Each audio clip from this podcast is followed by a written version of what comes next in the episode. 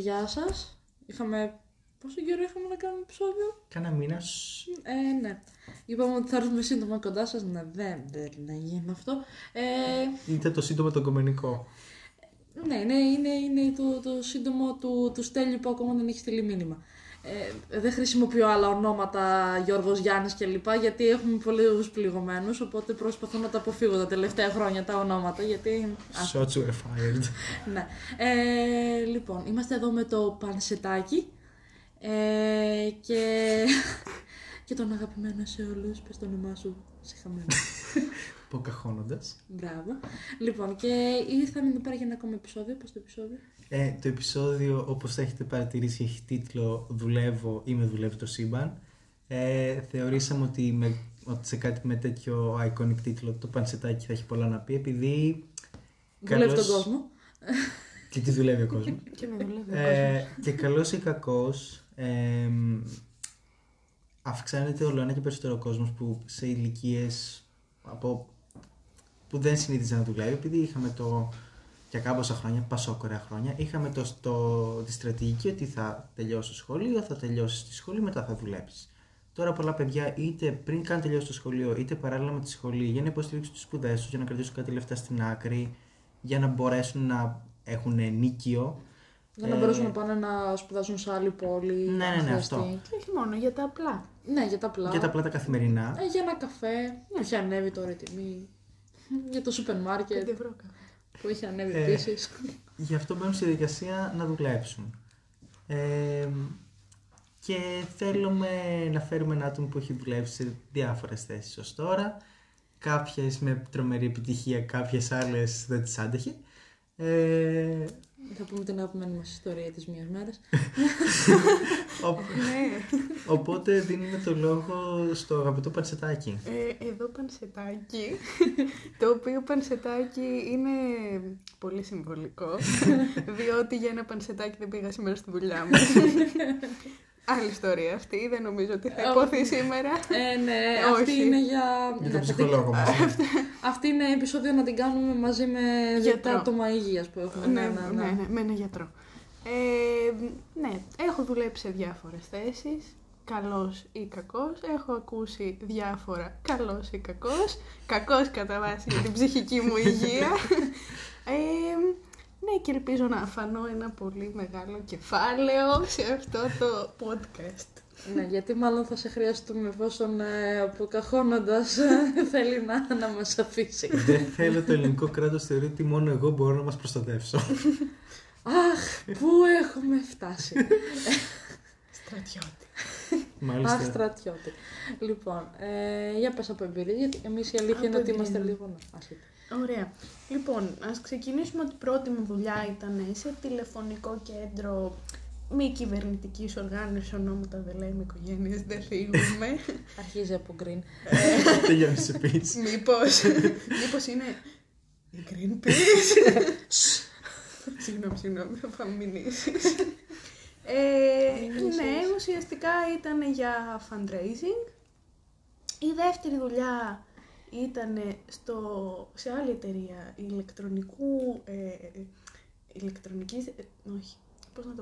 διανομής φαγητού και ηλεκτρονικών παραγγελιών φαγητού. Ναι.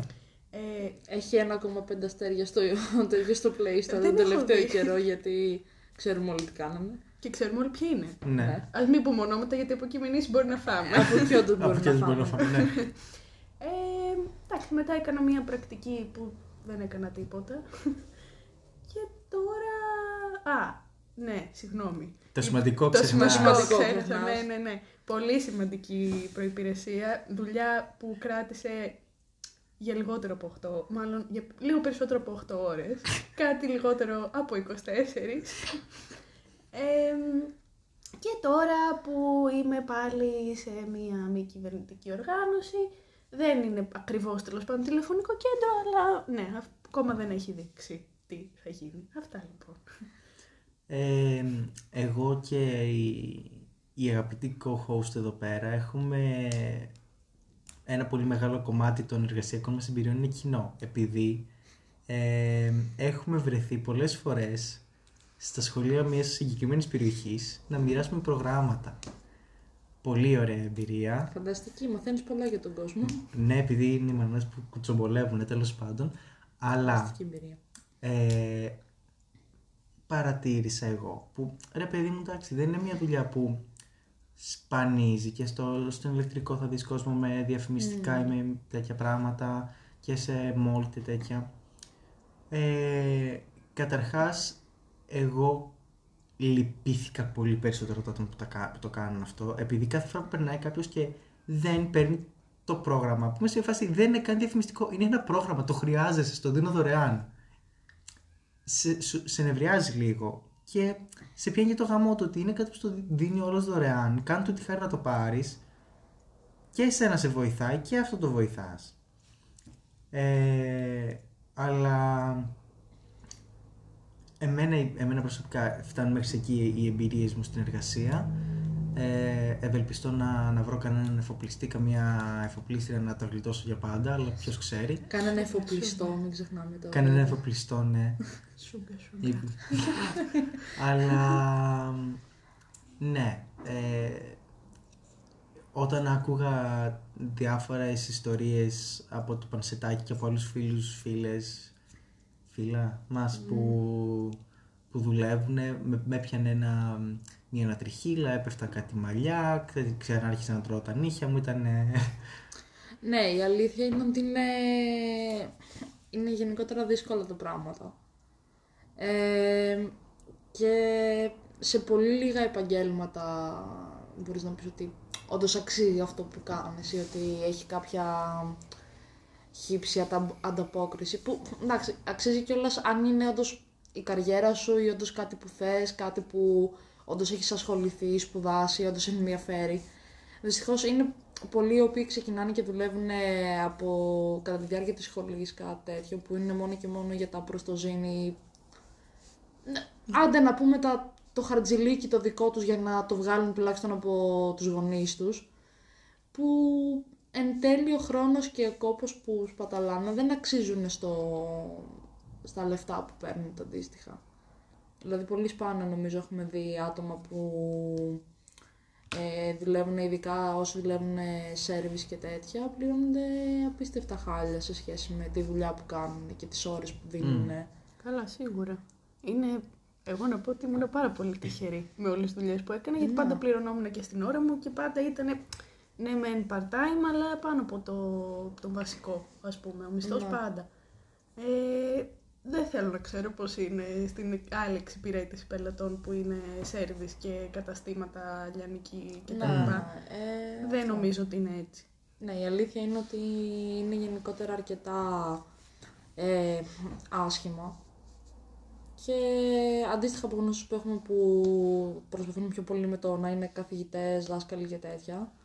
Είναι δύσκολο και εγώ από πλευράς εμπειρίας που έχω κάνει σαν δασκάλα πιο πολύ μουσικής, που γενικά είναι χάλια, ο τομέας αυτός είναι πολύ χάλια, απίστευτα χάλια. Ναι, ακόμα και καλό να είναι το άτομο που σε πληρώνει.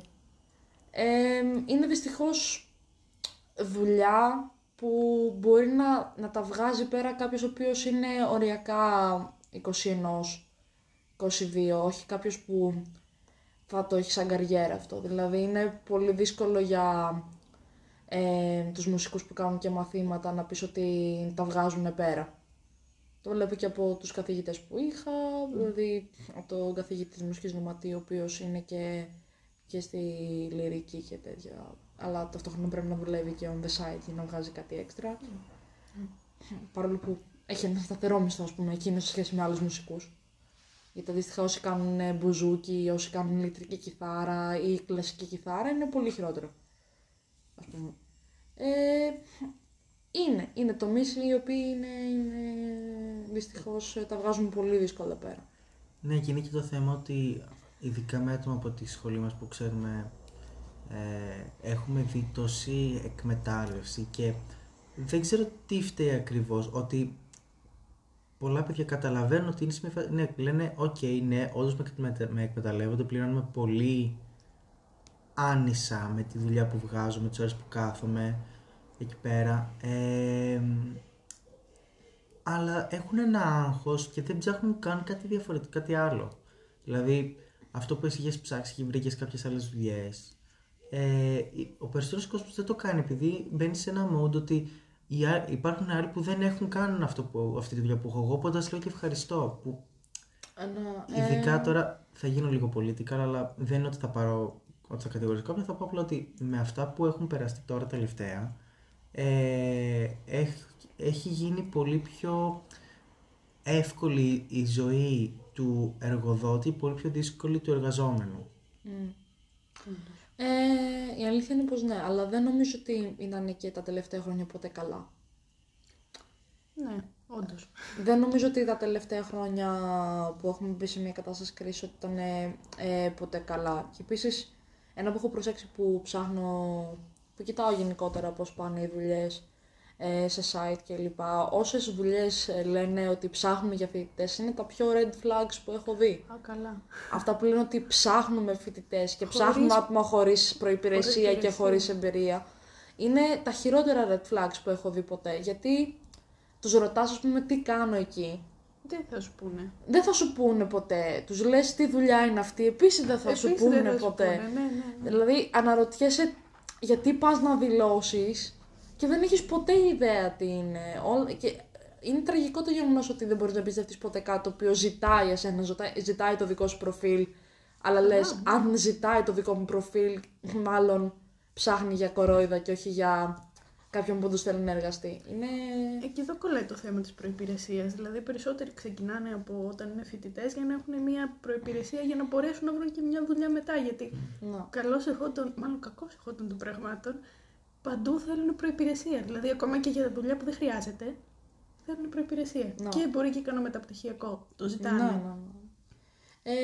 Και αυτό. Εγώ αντίστοιχα, ένα που είχα δει είναι για παράδειγμα που μου είχε βγάλει το LinkedIn, ας πούμε, ότι Big έψαχνε άτομο το οποίο στην ουσία θέλει το research κομμάτι, ακριβώς αυτό που κάνω εγώ και στην πτυχιακή μου και ακριβώς αυτό που έχω επιλέξει μέσα στο κομμάτι του δικού μου πτυχίου και όλα αυτά. Και το μοναδικό που άτομα του δικού μας πτυχίου ή τμήματος δεν γνωρίζουν καν ότι υπάρχουν και ούτε καν τα ψάχνουν.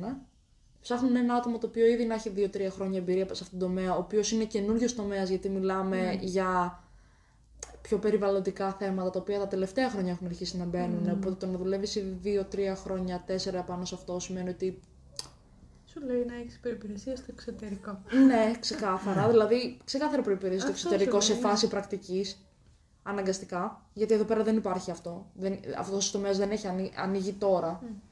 Και λόγω του legislation που έχει βγει από την Ευρωπαϊκή Ένωση, όχι επειδή το θέλουν.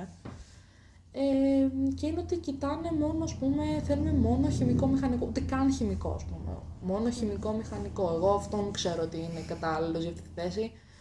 Μόνο χημικό-μηχανικό. Και είναι τραγικό αυτό το πράγμα ότι είναι τόσο. Αγνοούν οι ίδιες εταιρείες τον ίδιο τον τομέα στον οποίο ψάχνουν να βάλουν θέσεις. Και μιας που είπες αυτό, κάνεις καλή πάσα για να το συνδέσουμε πιο άμεσα και με το κομμάτι σπουδές. Επειδή κάτι που γίνεται στο εξωτερικό και στην Ευρώπη, εντάξει όχι τόσο σε όλες τις χώρες, γίνεται στη Γαλλία που ξέρω, γίνεται στην... Γινόταν στην Αγγλία, επειδή δεν είναι Ευρώπη. Γίνεται στη Γερμανία, γίνεται στην Αμερική. Σε βόρειο. Δεν είναι στην Ευρωπαϊκή Ένωση, στην Ευρώπη. Κυρίως σε βόρειες χώρες. Ναι, γίνεται ότι η ίδια η σχολή έχει κάποιες επαφές ή κάποια contacts με εταιρείες και τους στέλνει βιογραφικά φοιτητών και προωθεί τους φοιτητές. Εδώ, όχι απλά δεν μας προωθούν.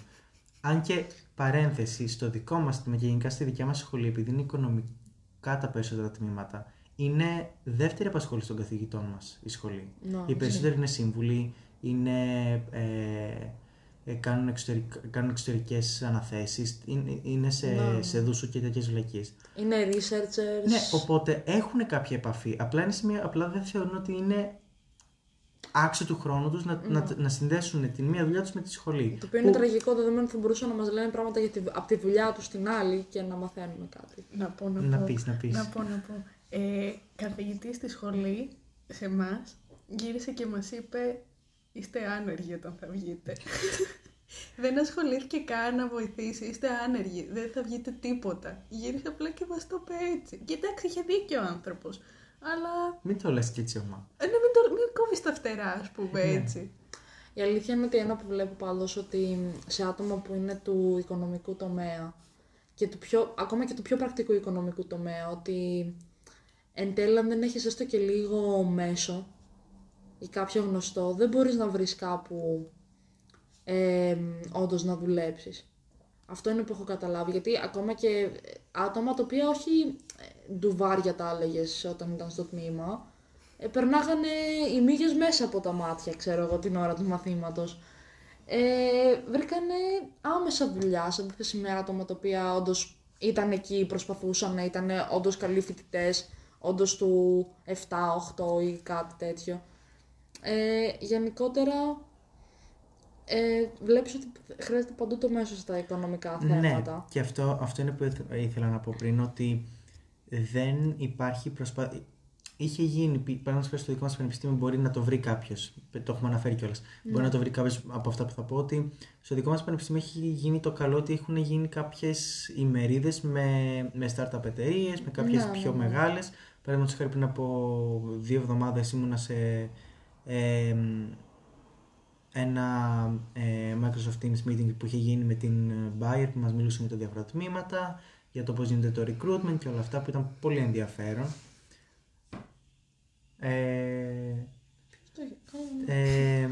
Αλλά είναι το θέμα ότι έγινε αυτό. Η σχολή δεν υπάρχει πουθενά να πει: ωραία, ήρθες, πλέον δεν γίνεται με COVID, αλλά είχες την ευκαιρία να μιλήσεις στους φοιτητές μας, να τους πείσεις με όποιον τρόπο είχες διαθέσιμο ότι θέλουν να δουλέψουν σε εσένα. Πάρε αυτά τα 5, αυτά τα 10 βιογραφικά. Δεν γίνεται αυτό. Είχαμε δει να γίνεται, αλλά είχε γίνει με τελειόφοιτους. Που ήταν για part-time. Πιλωτικά. Πολύ πιλωτικά, που ήταν για part-time δουλειά σε στυλ πρακτικής. Ούτε καν τελειόφοιτους, μεταπτυχιακούς. Α, ναι, μεταπτυχιακούς. Είμαστε στο Χρυσόδηγο. Αλλά μας πήγανε και εμάς, και εμένα δεν μου άρεσε αυτό, από την άποψη ότι εμείς τότε ήμασταν δευτερέτος. Ναι.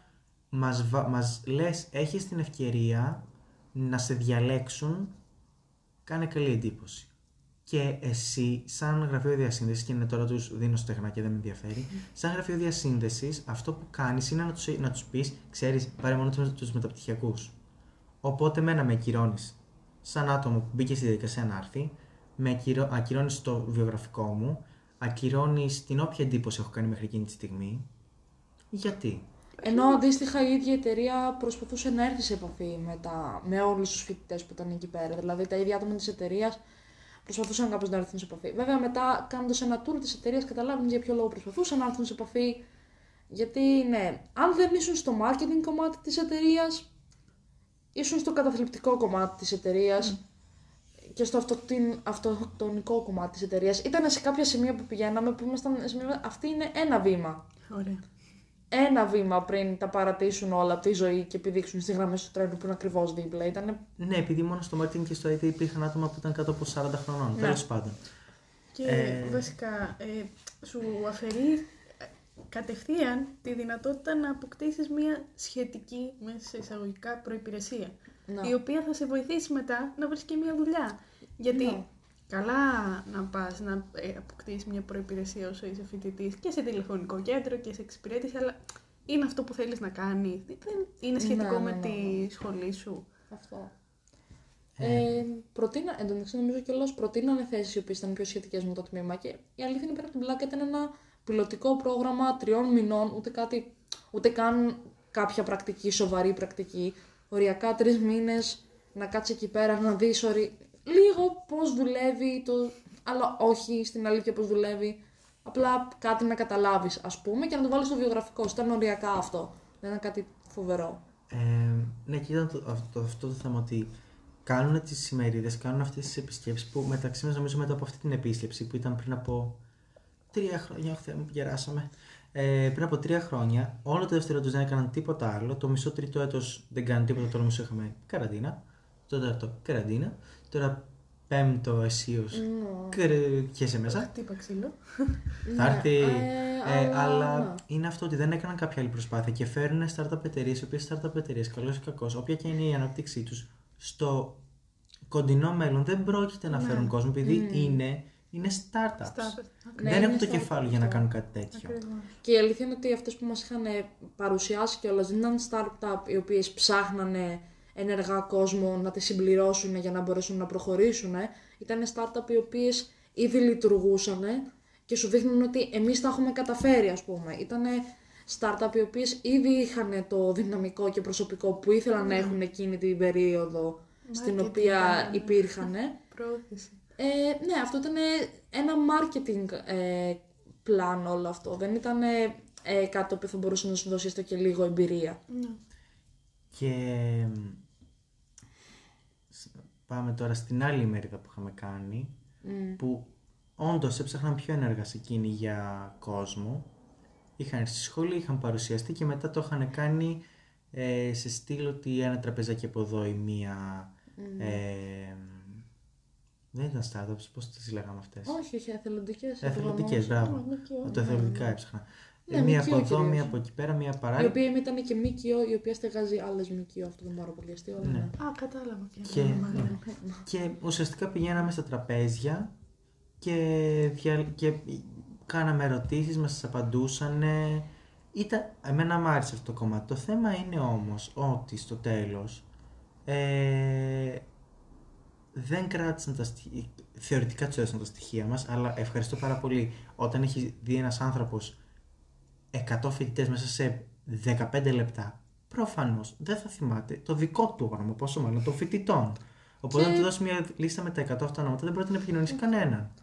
Επίσης, όσες στείλαμε email, η ανταπόκριση ήταν να μην μιλήσουμε. Πώς? Ναι, τέλος πάντων. Ήταν χάλια. Γενικότερα είναι αυτό το ψάχνουμε για κόσμο, αλλά αλήθεια δεν ψάχνουμε για κόσμο, αλλά προσπαθούμε να δείξουμε ότι ψάχνουμε για κόσμο. Κοίτα, κατά βάση, εγώ εκεί που καταλήγω είναι ότι πρώτα απ' όλα η σχολή δουλεύει εμάς.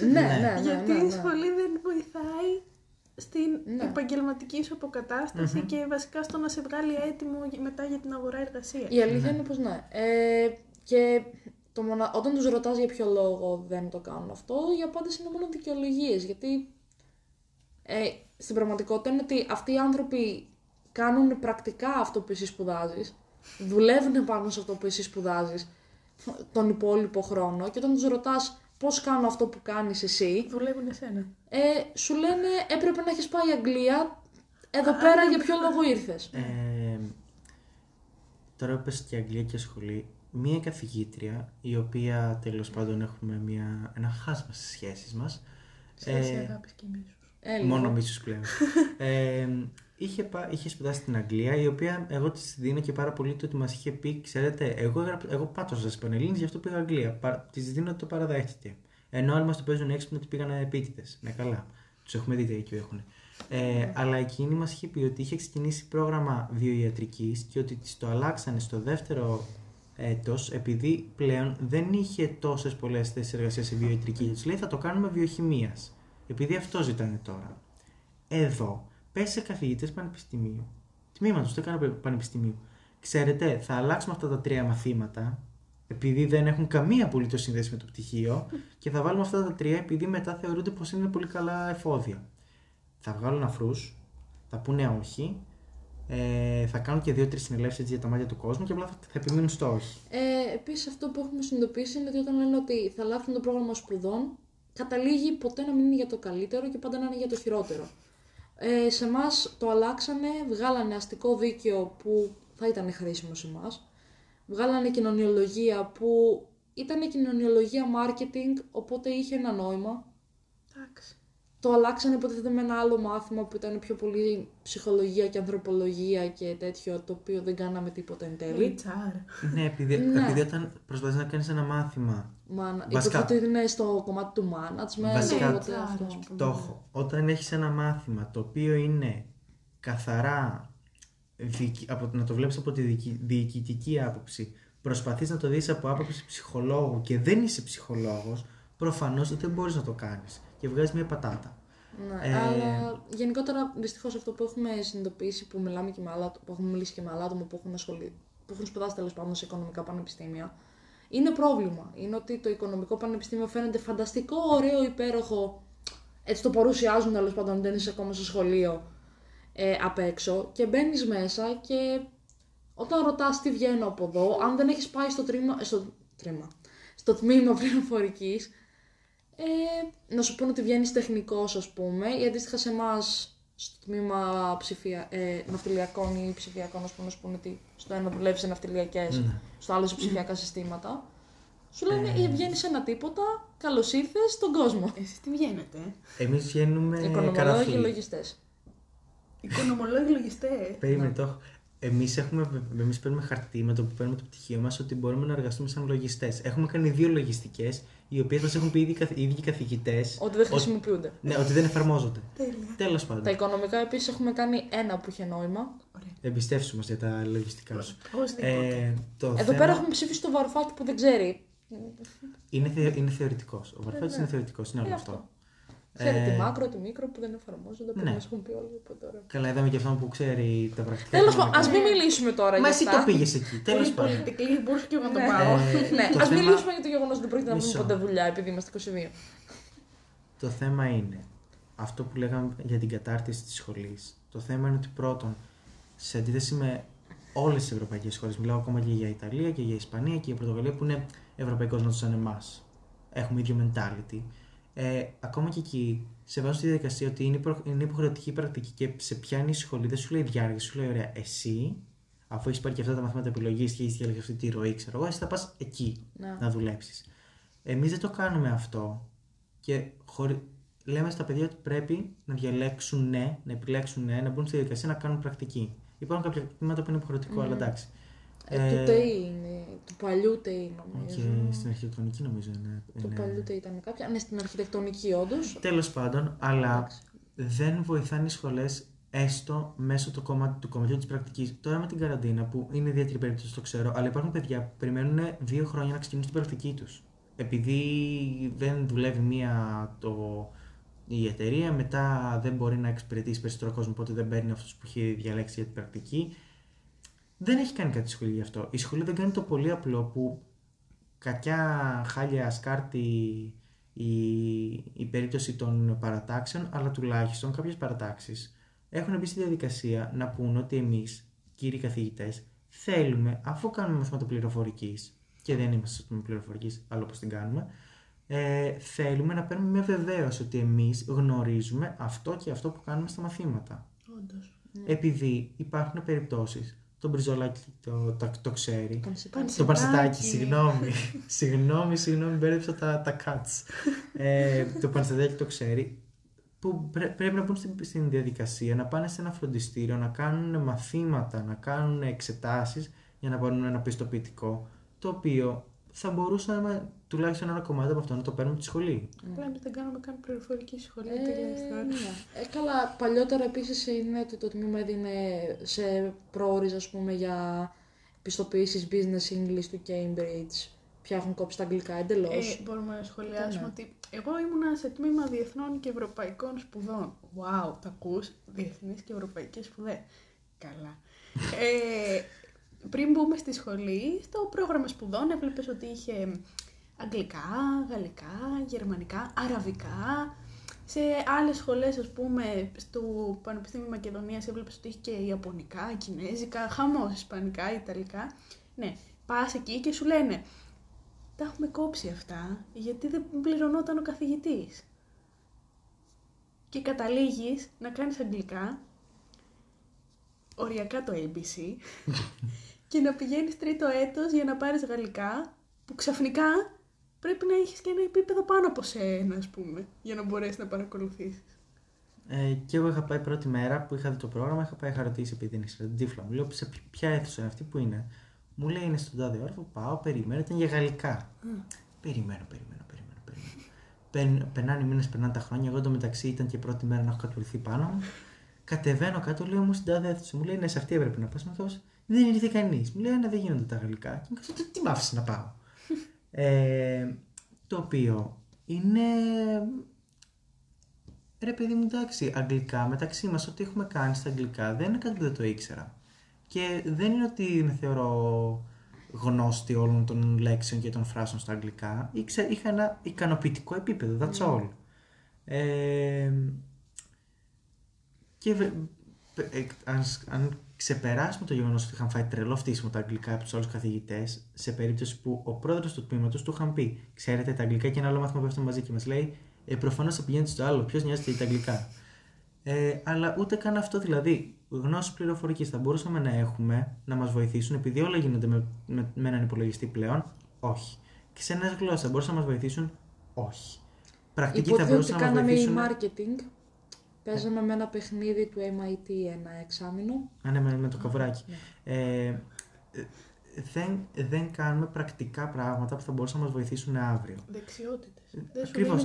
Δεν μας δίνουν δεξιότητες και ο τρόπος με τον οποίο είναι δομημένα τα μαθήματα, δεν κερδίζουμε ούτε καν σε soft skills. Δεν κερδίζουμε απολύτως τίποτα. Η αλήθεια είναι ότι νομίζω έχω πάρει παραπάνω soft skills από τα καλλιτεχνικά που έχω πάρει τρίτη ηλικίου, παρά από όλα τα μαθήματα που έχω κάνει στο πανεπιστήμιο συνολικά. Μα το μόνο πράγμα σχετικό που έχουμε κάνει εμείς ήταν σε αυτό το μάθημα το διοικητικό, αλλά ψυχολογία, χωρίς να ξέρεις ψυχολογία, που μας είχε βάλει να κάνουμε ένα debate, το οποίο επειδή κάποιοι από εμάς το είχαν πάρει πολύ σοβαρά, βγήκε καλό. Το θέμα είναι όμως ότι δεν γίνεται να μου λες εμένα θα πληγώσω κόσμο, δεν γίνεται να μου λες εμένα θέλω να μου κάνεις κάτι στην εξεταστική που λύνεται με Excel, αλλά θέλω να το κάνεις με χαρτί και μολύβι και δεν θα σου δείξω ποτέ πώς λύνεται με Excel, αν και θα το χρειαστείς στο μέλλον σου. Το οποίο αντίστοιχα... Πριν πεις για Excel, νόμιζα ότι ήθελα να του κάνεις κάτι άλλο. Η αλήθεια είναι ότι... από το συγκεκριμένο άτομο το περιμένεις. Α, το περιμένεις, εντάξει. Ναι, να πούμε την αλήθεια. Αλλά αντίστοιχα αυτό που λέμε... Εδώ πέρα το ξεκινιάζουμε εμείς με το Excel που... Εντάξει, μας έχουν και χεσμένους. Είναι άτομα τα οποία κάνουν προγραμματισμό. Στεγνό προγραμματισμό όλο το εξάμηνο. Και τους λένε όχι υπολογιστή, ξέχασέ τον, πάρε χαρτί, μολύβι και γράψτο. Τέλειο ρε, να γράψεις τον κώδικα με το μολύβι και γαμό. Το οποίο δηλαδή αν έχεις κάνει ένα line λάθος που έχεις συνηθίσει να το βλέπεις στο πρόγραμμα ότι στο πετάει λάθος που δεν λειτουργεί, δεν έχεις ιδέα ότι είναι λάθος εκείνη τη στιγμή και δεν μπορείς να καταλάβεις ότι κάτι έχει πάει στραβά. Μα... ναι, γενικότερα είναι τέτοια θέματα τα οποία είναι... Αυτή τη στιγμή είναι. Μα αυτό είναι γενικότερα. Αυτό είναι το issue. Ότι, βλέπουμε την κατάσταση δουλειά παράλληλα μετά τη σχολή.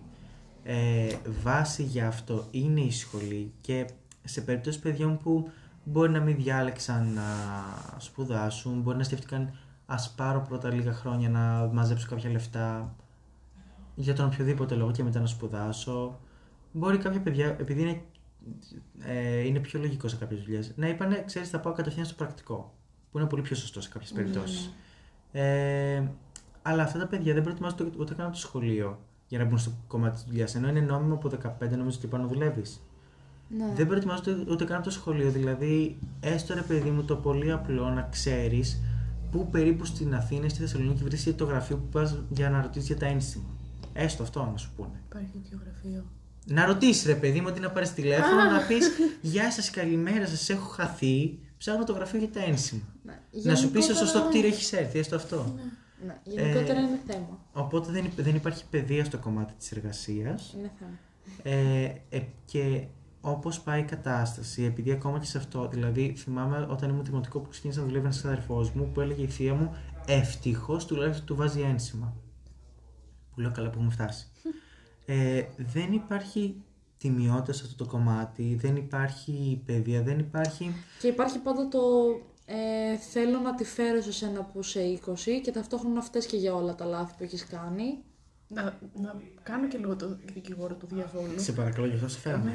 Πάρα πολύ, ειδικά όταν δεν έχεις προϋπηρεσία, ναι, το δέχεσαι. Δεν σε χαλάει και τόσο, γιατί παίρνεις λεφτά, τα οποία ουσιαστικά δεν φορολογούνται. Ναι. Δεν σου κρατούνται φόροι από αυτά. Ναι, δεν λέω. Αλλά αυτό μετά σου βγαίνει σε κακό. Αυτό κάποιοι το προτιμούν τη στιγμή εκείνη, επειδή το σκέφτονται έτσι ότι βάζω λεφτά στην τσέπη μου, κανείς δεν ξέρει ότι τα βάζω στην τσέπη μου και κανείς δεν με ελέγχει για αυτά τα λεφτά. Ναι. Αλλά αυτά τα λεφτά κανονικά θα έπρεπε να μπαίνουν με έναν τρόπο ώστε να μπαίνουν κάποια στη τσέπη σου και κάποια να είναι τα ένσημά σου. Με τα ένσημα παίρνεις σύνταξη κάποια στιγμή. Αν είναι να ξεκινήσεις να βάζεις ένσημα στα 35 σου. Ναι, ότι θα έχεις κάνει μια καλή μπάγκα πίσω, Αλλά μετά για να μαζέψεις τα ένσημα θα πρέπει να φτάσεις 75. Ναι, ισχύει. Καλά, εντάξει, εμείς μπορεί και να μην βγούμε ποτέ στη σύνταξη. Ναι, εμείς τώρα είναι στο 60. Καλά, εμείς παίζει να μην φτάσουμε και ποτέ στα γυρατιά έτσι όπως πάει η κατάσταση. Έτσι πάνω στο γραφείο, γράφεις και θα τα χτίσεις. Well. Το λέγε η μάνα μου, η οποία έχει τη χαρά, την τιμή να είναι καθηγήτρια σε γυμνάσιο, η οποία έλεγε για ένα σχολείο, τώρα δεν θυμάμαι ποιο, στην Αθήνα κάπου, προς κέντρο. Έλεγε, μπήκα μέσα και τρόμαξα επειδή τους έβλεπα όλους να είναι να προσπαθούν να πιάσουν την ανάσα τους επειδή είχαν ανέβει τις σκάλες. Μία είχε Πάρκινσον και ήταν σε μια φάση δεν μπορώ να πάρω σύνταξη από τώρα επειδή θα μου τη δώσουν μισή. Την άλλη την ανεβάζανε και την κατεβάζανε από τις σκάλες οι συνάδελφοί της και λέει τι συμβαίνει. Και εκείνη για να μπορέσει να πάρει λίγο νωρίτερα σύνταξη έπρεπε να πάει, να πληρώσει, να αναγνωρίσει χρόνια από εδώ, χρόνια από εκεί, χρόνια από παραπέρα. Και είμαι κάπως ωραία. Αυτά που πλήρωσες τώρα σου βγαίνουν πιο πολλά από αυτά που θα πάρεις από τη σύνταξη. Όντως. Ναι. Γενικότερα είναι αυτό, είναι ένα μεγάλο θέμα το κομμάτι αυτό. Και ναι, δεν βλέπω να σώζεται γενικά από πουθενά. Επίσης, άλλο που λέγαμε για το ότι κάποιοι δεν προσπαθούν να ψάξουν να βρουν κάποια άλλη δουλειά για να αλλάξουν κάτι τέτοιο. Ένα άλλο που βλέπουν ότι μπορεί ο άλλος να μην έχει από τα ωράρια τα οποία δουλεύει να μην έχει χρόνο να προλάβει να ψάξει για κάτι καλύτερο. Δηλαδή, αν πρέπει οριακά να δουλεύεις το 8ωρο και μετά να βρεις έναν τρόπο να επιβιώσεις μόνος, ας πούμε, στο σπίτι, κάτι τέτοιο. Και δεν μένεις με τους γονείς σου, δεν έχεις γυρίσει πίσω στους γονείς σου για να μπορέσουν να μειωθούν τα έξοδα. Δεν έχεις την άνεση τόσο εύκολα να πεις ότι θα προσπαθήσω να βρω να αλλάξω μία δουλειά σε κάτι άλλο που να πληρώνει καλύτερα, ίσως, ή να είναι κάτι πιο κοντά σε αυτό που έχω βγάλει το πτυχίο μου, είναι πάνω πιο κοντά στις εμπειρίες μου, ας πούμε, κάτι τέτοιο. Εντάξει. Είναι μια διαδικασία αναγκαία, άμα το πάρεις απόφαση ή το κάνεις. Απλά εννοώ ότι είναι πολύ κουραστικό, κατάλαβες τι εννοώ. Ναι, για να βρεις αυτό που θέλεις, εντάξει, δεν το βρίσκεις αύριο. Ναι. Ξεκινάω τώρα να ψάχνω, το βρίσκω αύριο. Αυτό είναι γενικότερα. Και μας έλεγε ένας καθηγητής, θα το πω τώρα, καλός μαλάκας κι αυτός, τέλος πάντων, τον εκτιμούσα κάποτε, μας έλεγε ότι πρέπει να βγούμε στο εξωτερικό να δουλέψουμε 2-3 χρόνια και για να πάρουμε έναν ικανοποιητικό μισθό και για να μάθουμε από το mentality του πώς δουλεύουμε στο εξωτερικό, με την ελπίδα ότι θα γυρίσουμε πίσω και ότι θα φέρουμε μαζί μας αυτό το mentality. Που ναι, όσο το έβλεπα αυτό, είχε ένα point που το έλεγε, αλλά και εγώ σαν εργαζόμενος γυρνάω πίσω και απαιτώ από τον εργοδότη μου αυτά που μου έδινε ο προηγούμενος στην Γαλλία. Θα μου πει, καλός μαλάκα εσύ, θα με διώξει, θα φέρει έναν άλλο 20χρονο, 22χρονο, 25χρονο, ο οποίος δεν θα έχει αυτές τις απαιτήσεις και εγώ θα μείνω χωρίς δουλειά και ο άλλος θα εκμεταλλεύεται κάποιον άλλο, τόσο απλά. Ας ξεκινήσουμε ότι είναι... τώρα πάμε στο κομμάτι της συνέντευξης, ας πούμε, το οποίο κατά κόρον ρωτάνε τι μισθό θα ήθελες για αυτή τη θέση. Και χωρίς να έχεις μία εμπειρία, μία αλφα προϋπηρεσία, χωρίς να ξέρεις πώς αμείβεται αυτή η θέση, πολύ απλά λες τον κατώτατο ή λίγο παραπάνω, ξέρω εγώ, από τον κατώτατο, γιατί λες καλό και αυτό. Αλλά ναι, δεν είναι έτσι. Αρχικά για μένα δεν θα έπρεπε καν να υπάρχει αυτή η ερώτηση σε μια συνέντευξη. Όσο πληρώνεις τη θέση, τόσο πληρώνεις και τον άνθρωπο. Δεν θα κάνεις παζάρια. Αλλά αυτό γίνεται. Κοίτα, αυτό επίσης ένα που έχω δει που το βλέπω πιο πολύ online, ας πούμε, από άτομα που έχουν εμπειρία με συνέντευξη και τέτοια. Και κυρίως πιο πολύ από εξωτερικό, ας πούμε, γιατί αυτό είναι το πιο πολύ το mentality, το American mentality που φέρνουν κάποιοι στις συνέντευξεις τα τελευταία χρόνια. Φέρνουν πάρα πολύ το. Θα κάνουμε το full αμερικανιά συνέντευξη, αλλά ελληνικά φάση. Που δεν έχει κανένα νόημα, γιατί ξέρεις ότι είναι πιο απατεώνας από τους Αμερικανούς. Ακριβώς. Και είναι πολύ χειρότεροι σε αυτό, αλλά φέρνουν πολύ αυτό το mentality. Είναι μερικές φορές που λένε κάποιες γυναίκες που δουλεύουν σε χώρους γραφείου ή κάτι τέτοιο, ότι πολύ συχνά άντρες που μπορεί να τους ρωτάνε αυτή την ερώτηση, επειδή έχουν το confidence και την αίσθηση ότι τα ξέρουν πάρα πολύ καλά όλα και ότι είναι πάρα πολύ ικανοί, ενώ μπορεί να είναι μέτροι σε αυτό που κάνουν. Επειδή έχουν πολύ έντονα το confidence ότι θα είναι πάρα πολύ καλοί σε αυτό που κάνουν και ότι η εταιρεία τους χρειάζεται και πάνε με αυτό το mentality, μπορούν να πούνε έναν όντως πολύ μεγάλο μισθό, το οποίο μπορεί όντως μια εταιρεία να το εκτιμήσει και να πει ναι, okay, μπορεί να μην σου δώσουμε ακριβώς αυτό αρχικά, αλλά μπορούμε να σου κάνουμε build-up σε αυτό μέσα σε μερικούς μήνες και να έχεις φτάσει σε αυτό το ίδιο ποσό. Ίσως όχι απαραίτητα εδώ πέρα στην Ελλάδα, δεν νομίζω. Πρέπει να βρεις πολύ τίμια εταιρεία να το κάνει αυτό. Κατά βάση θα το κάνουν για να δουν ποιος θα πει τα λιγότερα, ποιος με συμφέρει περισσότερο. Ναι, η αλήθεια είναι ότι εν τέλει αυτό είναι που κάνουν. Αλλά θεωρητικά το mentality που χρησιμοποιούν σε ξένες εταιρείες τουλάχιστον είναι για να δουν ποιος όντως έχει τα κότσια και το χαρακτήρα να πει ότι αυτό είναι που θέλω, αυτό είναι που απαιτώ και από εσένα σαν εταιρεία και απαιτώ να μου το δώσεις. Δηλαδή, βλέπεις ότι αυτός έχει κότσια, το απαιτεί αυτό πάρα πολύ, άρα πρέπει να έχει και την αντίστοιχη εμπειρία και την αυτοπεποίθηση πάνω σε αυτό που κάνει για να του αξίζει αυτό, κατάλαβες. Δηλαδή, ναι. Θεωρητικά αυτό είναι που ψάχνουν τουλάχιστον οι εταιρείες από το εξωτερικό και γι' αυτό κάνουν αυτές τις ερωτήσεις. Πρακτικά στην Ελλάδα κάνουν αυτές τις ερωτήσεις γιατί απλά το είδαν σε ένα αμερικάνικο site και θεωρούν ότι πρέπει να τις κάνουν και εκείνοι. Ναι, το θέμα είναι ότι πολύ κακός κατά τη γνώμη μου, αλλά it is what it is, welcome to reality. Στην Ελλάδα υπάρχει αυτή η νοοτροπία, όχι μόνο στο κομμάτι της δουλειάς, γενικά, ότι πρέπει εγώ να βρω τρόπο να εκμεταλλευτώ κάποιον άλλο. Οπότε στο κομμάτι ειδικά της δουλειάς και ειδικότερα όσο πρόκειται σε άτομα που δεν έχουν κάποια εμπειρία ή που μέχρι πρώτον ήταν σε ένα προστατευμένο περιβάλλον, επειδή καλώς ή κακώς είμαστε σε ένα προστατευμένο περιβάλλον όσοι είμαστε φοιτητές. Με εξαίρεση όσους έχουν πάει σε άλλη πόλη επειδή μπαίνουν σε μια διαδικασία να επιβιώσουν μόνοι τους ή με μια μικρή βοήθεια από τους δικούς τους. Αλλά γενικά είναι ακόμα ένα προστατευμένο περιβάλλον επειδή η βασική σου υποχρέωση είναι η σχολή σου. Έχεις μια ιδιότητα. Ναι, ναι, είναι η σχολή σου. Η σχολή δεν θα σου απαιτήσει στις περισσότερες περιπτώσεις να είσαι κάθε μέρα εκεί 8 ώρες, 10 ώρες. Η σχολή σου έχει κάποιες συγκεκριμένες απαιτήσεις, οι οποίες όμως δεν θα καταρρεύσει ο κόσμος, δεν θα σου πούνε σου κόβω το μισθό. Είναι άλλη κατάσταση στη δουλειά. Οπότε πατάνε σε αυτό και άτομα που δεν έχουν κάποια εμπειρία ή που δεν έχουν την γνώση του πώς να πάνε έστω και λίγο κόντρα ή να φέρνουν σιγά σιγά τον άλλο με τα νερά τους. Αυτά τα άτομα κατά κόρον τα εκμεταλλεύονται και είναι εκτός από κρίμα, είναι και κακό επειδή μετά αυτά τα άτομα είτε μπαίνουν στη διαδικασία να δεχτούν να τους εκμεταλλευτούν είτε λένε ότι εγώ θα φύγω και μετά όσοι μένουν είναι τα επόμενα θύματα. Δηλαδή κάπου πρέπει να γίνει κάτι για να σπάσει αυτό το είτε κάθεσαι και σε εκμεταλλεύονται είτε φεύγεις και εκμεταλλεύονται κάποιον άλλο. Κατά βάση φεύγεις και εκμεταλλεύονται κάποιον άλλο γιατί θα κοιτάξεις λίγο και την ψυχική σου υγεία.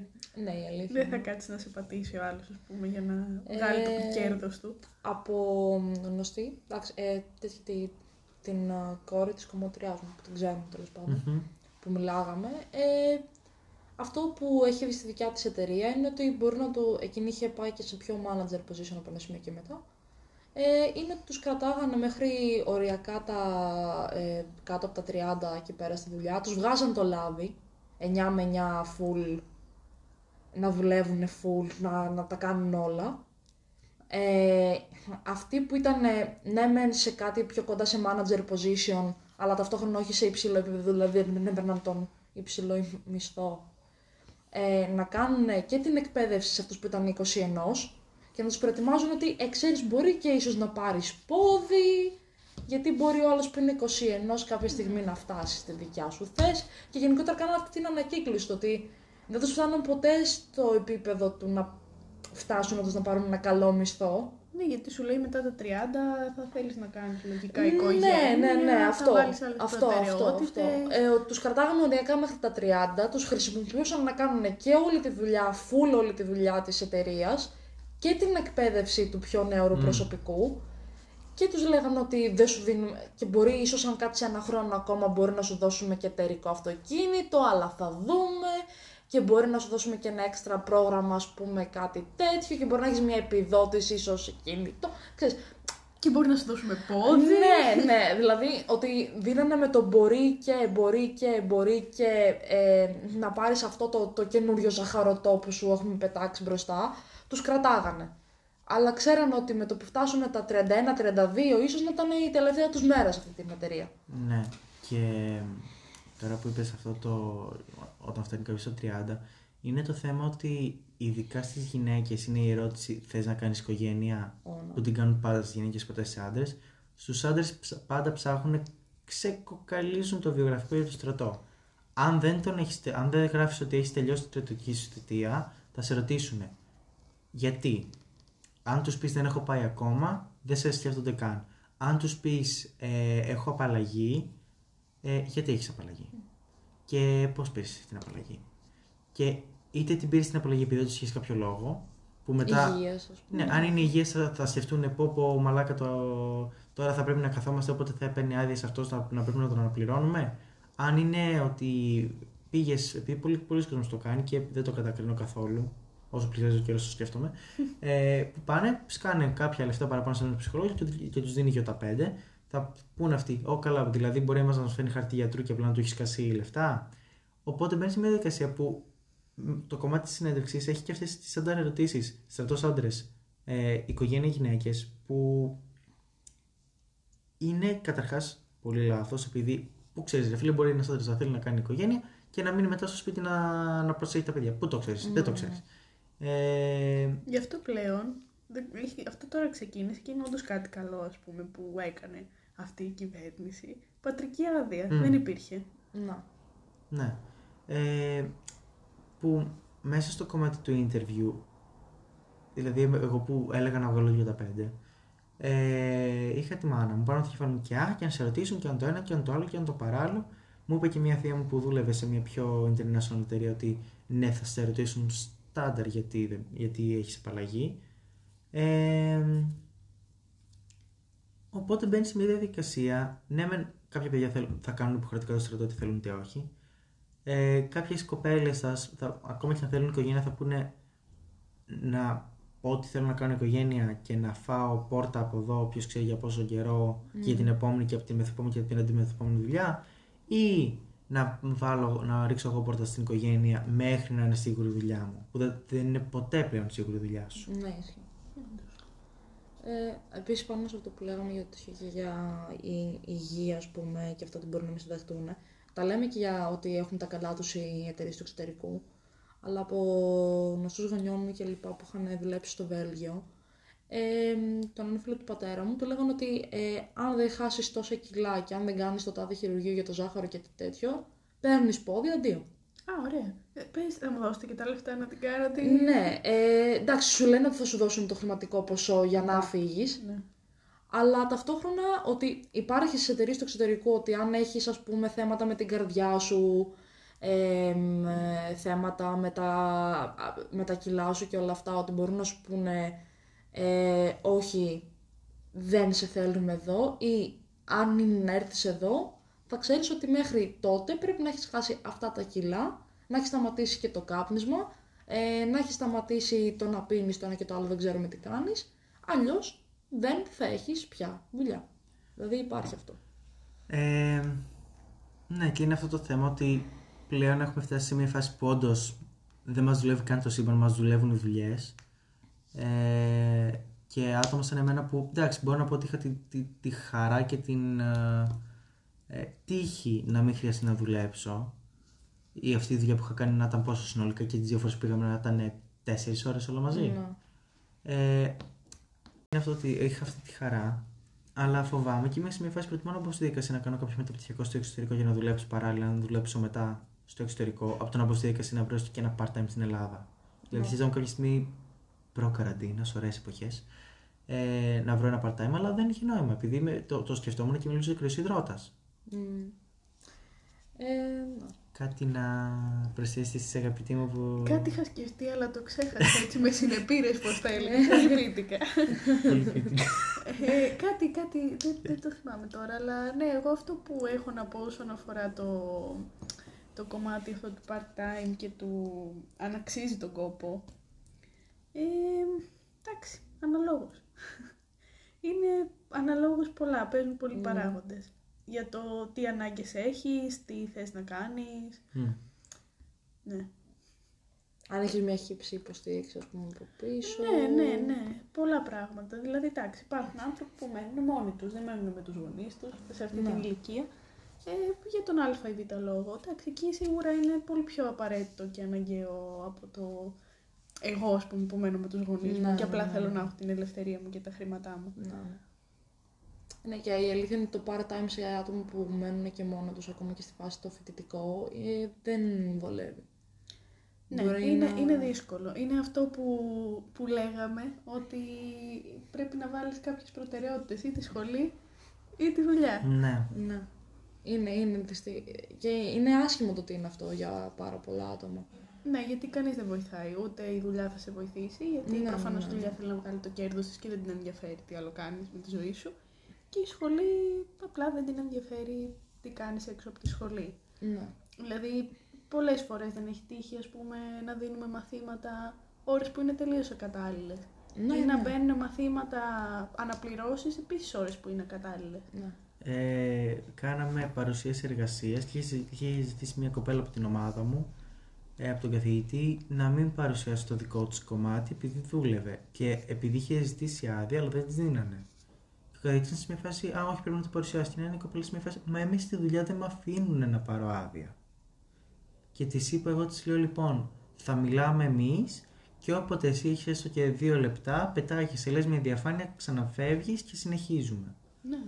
Αλλά δηλαδή ντροπή και στη δουλειά και κυρίως θα πω στον καθηγητή, επειδή μεταξύ μας ο ηλίθιος δεν είναι και 100 χρονών, βαριά να ήταν 30. Δηλαδή, αν έχει δουλέψει τη ζωή του και δεν είναι από αυτούς που κάνουν το ένα πτυχίο μετά το άλλο και λένε ότι έχουν φάει τη ζωή με το κουτάλι, τα έχει περάσει και εκείνος. Οπότε ντροπή για μένα, ξεκάθαρα ντροπή. Και εγώ στη θέση της κοπέλας θα τον είχα πάει χωρίς καμία δεύτερη σκέψη, θα τον είχα πάει στον Πρίτανη. Καλά, και θα βρίσκεις και το δίκαιο σου. Καλά, είναι λίγο αέρα σου. Πριν ήταν, αλλά τέλος πάντων. Η αλήθεια είναι επίσης αυτό, ότι είναι κάποιοι που έχουμε καθηγητές που είναι γύρω στα 30 με 30 χρονών, κάτι τέτοιο, οι οποίοι έχουν πάει πτυχίο, μεταπτυχιακό, κατευθείαν δουλειά διδάσκοντα.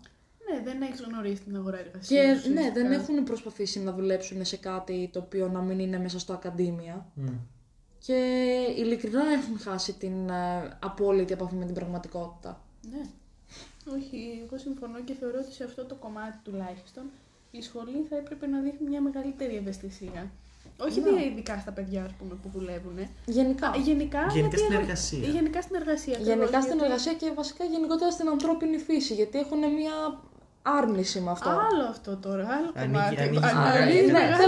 Είναι άλλο κομμάτι, αλλά ενώ ότι το κομμάτι το ότι δεν δίνουν σημασία στην εργασία είναι ότι έχουν μια άρνηση. Με το γεγονός ότι οι φοιτητές είναι και άνθρωποι, το έχουν ξεχάσει εντελώς. Είναι άνθρωποι, δεν είναι μόνο φοιτητές. Δεν είναι μόνο σκουλή και κάτω από την άμμο, ναι, αυτό βασικά, ότι θες να φτιάξεις το πρόγραμμά σου, θες να κάνεις το ένα, θες να κάνεις την α, β, μεταρρύθμιση, νύση, 2 χρόνια.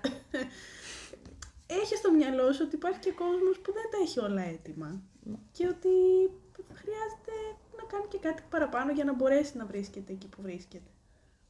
Δεν γίνεται δηλαδή κάποιος ο οποίος δουλεύει παράλληλα με τις σπουδές του να τελειώσει την α ή β σχολή στα νη συν 2 χρόνια, γιατί δεν είναι όλες οι σχολές το ίδιο. Εκτός από αυτό, εγώ θεωρώ ότι γίνεται, επειδή απλά το θέμα ποιο είναι, σε αντίθεση με άλλες χώρες που το έχουν αυτό, είναι ότι σε εμάς τα προγράμματα σπουδών δεν είναι χτισμένα και οι τρόποι εξέτασης δεν είναι σωστά αξιολογημένοι ώστε να προλαβαίνει κάποιος λίγο πιο άριστος φοιτητής που δεν δουλεύει, που είναι όλη μέρα τρέχει και κάνει και έξτρα φροντιστήρια, που κοιμάται και ξυπνάει και είναι ακόμα και στην τουαλέτα με τα βιβλία της σχολής, δεν μπορεί να τελειώσει ακριβώς, εκτός και αν έχει τρομερό μέσο με κάποιους καθηγητές. Επειδή τα μαθήματα είναι πολύ λάθος κατανεμημένα στις περισσότερες σχολές, οι καθηγητές είναι πολύ κομπλεξικοί στις περισσότερες σχολές, σε όλες τις σχολές. Σε όλες, όχι στις περισσότερες, σε όλες. Και είναι τόσες οι παράμετροι που μπορεί, ρε παιδί μου, το πολύ απλό. Εγώ είχα πάθει πριν από 2 χρόνια, είχα πάθει μονοπυρήνωση. Δεν μπορούσα να παρακολουθήσω. Obviously. Μόνο ένας καθηγητής νοιάστηκε να μου πει ότι το βιβλίο υπάρχει σε ηλεκτρονική μορφή για να μην χάνεις αυτά που κάνουμε. Μόνο ένας. Από τους 6 που είχαμε αυτό το εξάμηνο. Εγώ είχα σε εξεταστική. Καλά πήγε αυτό. Δεν μπορούσα να δώσω μαθήματα, πήγαν για Σεπτέμβρη. Αλλά αυτό ότι δεν έχουμε καμία βοήθεια από τη σχολή. Κάτι πρέπει να σταματήσει. Οπότε, ναι, εγώ σαν υποκαχώνοντας σας αφήνω με αυτή την ατάκα ότι δεν υπάρχει βοήθεια από πουθενά και θα έπρεπε ειδικά από τη σχολή. Ναι, ότι γενικότερα ας έχουμε ίσως μία ελπίδα ότι μπορούμε κάτι εν τέλει να βρούμε, αλλά σε αυτή τη χώρα ποτέ δεν ξέρεις και... Εγώ θεωρώ ότι όλοι απλά μας δουλεύουν και εμείς δουλεύουμε για να μας δουλεύουν. Well, η αλήθεια είναι πως δουλεύουμε για να μας δουλεύουν. Ναι. Και με αυτό το ευχάριστο note σας χαιρετάμε με ένα τεράστιο επεισόδιο, επειδή σας είχαν λείψει οι φωνές μας και οι μαλακίες μας. Και ελπίζουμε να έχουμε πάλι σύντομα το πανσετάκι μαζί μας. Να μιλήσουμε για άλλα θέματα που μας δουλεύουν. Με άλλο παρατσούκλι, όχι πανσετάκι, γιατί κάτι άλλο θα έχει τύχει. Ναι, η αλήθεια είναι ότι εσύ και το στομάχι σου δεν τα πάτε καλά. Οπότε, δεν ακριβώς τα πάτε. Ούτε εσύ και ο εγκέφαλός τα πάτε καλά, οπότε ναι. Κάτι θα βρούμε μέχρι τότε. Οπότε, this is it, guys. Bye. Τα φιλιά μας. Φιλάκια.